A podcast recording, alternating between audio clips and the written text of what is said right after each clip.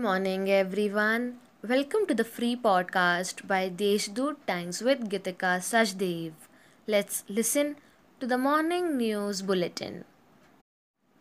The Maharashtra State Power Generation Company and National Thermal Power Corporation will form a joint venture to set up an ultra mega solar park in the state to generate 2500 megawatts green power, officials said.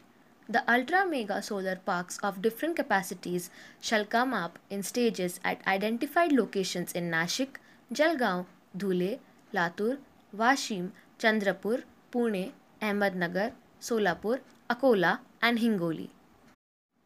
Nashik's Arya Borse, a first year art student at HPT Arts and RYK Science College, has been selected for the Junior Shooting World Cup to be held by the International Shooting Sports Federation from May 9 to 22 in Germany.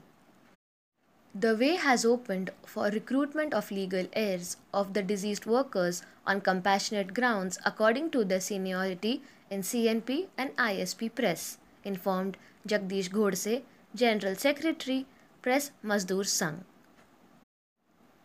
The state's 16 member scheduled caste committee is visiting Nashik tomorrow.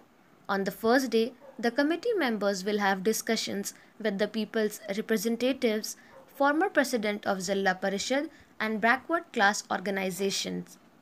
Post discussions at the collectorate, they will review the issues like recruitment of scheduled castes, category in local bodies, promotion, reservation, backlog, implementation of caste verification, welfare schemes, etc. That's all for the important updates of the day.